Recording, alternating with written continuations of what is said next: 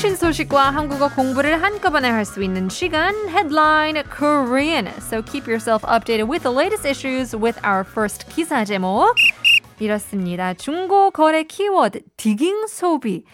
덕질 취미 부자가 주도인데요. The second-hand transaction keyword used is digging consumption, led by fans and people with hobbies. 중고라고 하면 used 또는 second-hand이라고 하죠. 한 중고거래 플랫폼이 발표한 2021년 상반기 중고거래 트렌드에 따르면 사람들은 중고거래로 좋아하는 영역을 깊게 파고드는 디깅 소비, 를 많이 하는 것으로 나타났다고 합니다.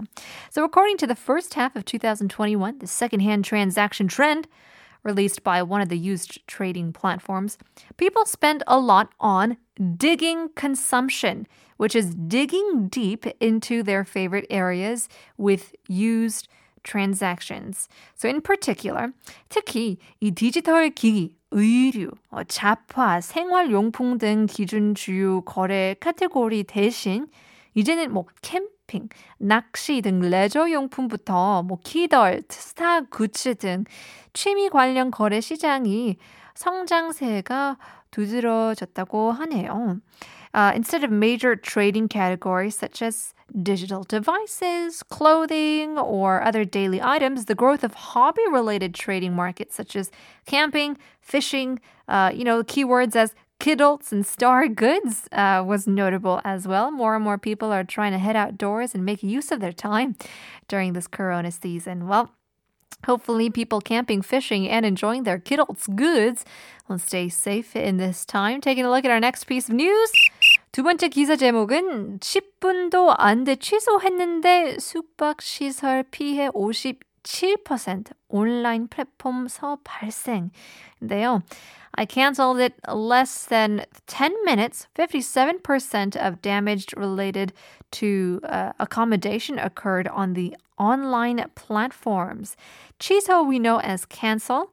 Uh, 숙박 시설 or accommodations. So we're taking a look at some 피해, the damage that happens due to cancellations.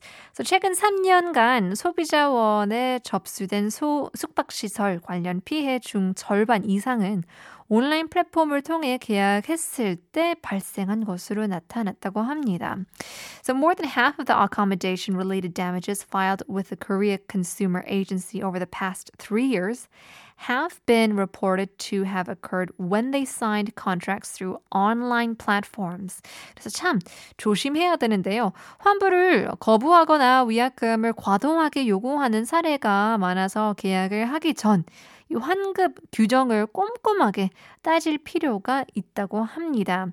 So you do have to be careful because there are many cases of refusing refunds or excessively demanding you know, large amounts of penalties and fines for cancellations. So again, it's necessary for us as responsible consumers to carefully examine the refund regulations before signing any sort of contract and making that credit card transaction. Keep that in mind. Many people are obviously trying to take a break. So hopefully before you again sign off your, you know, $100, $200, just make sure that you are able to make the deal.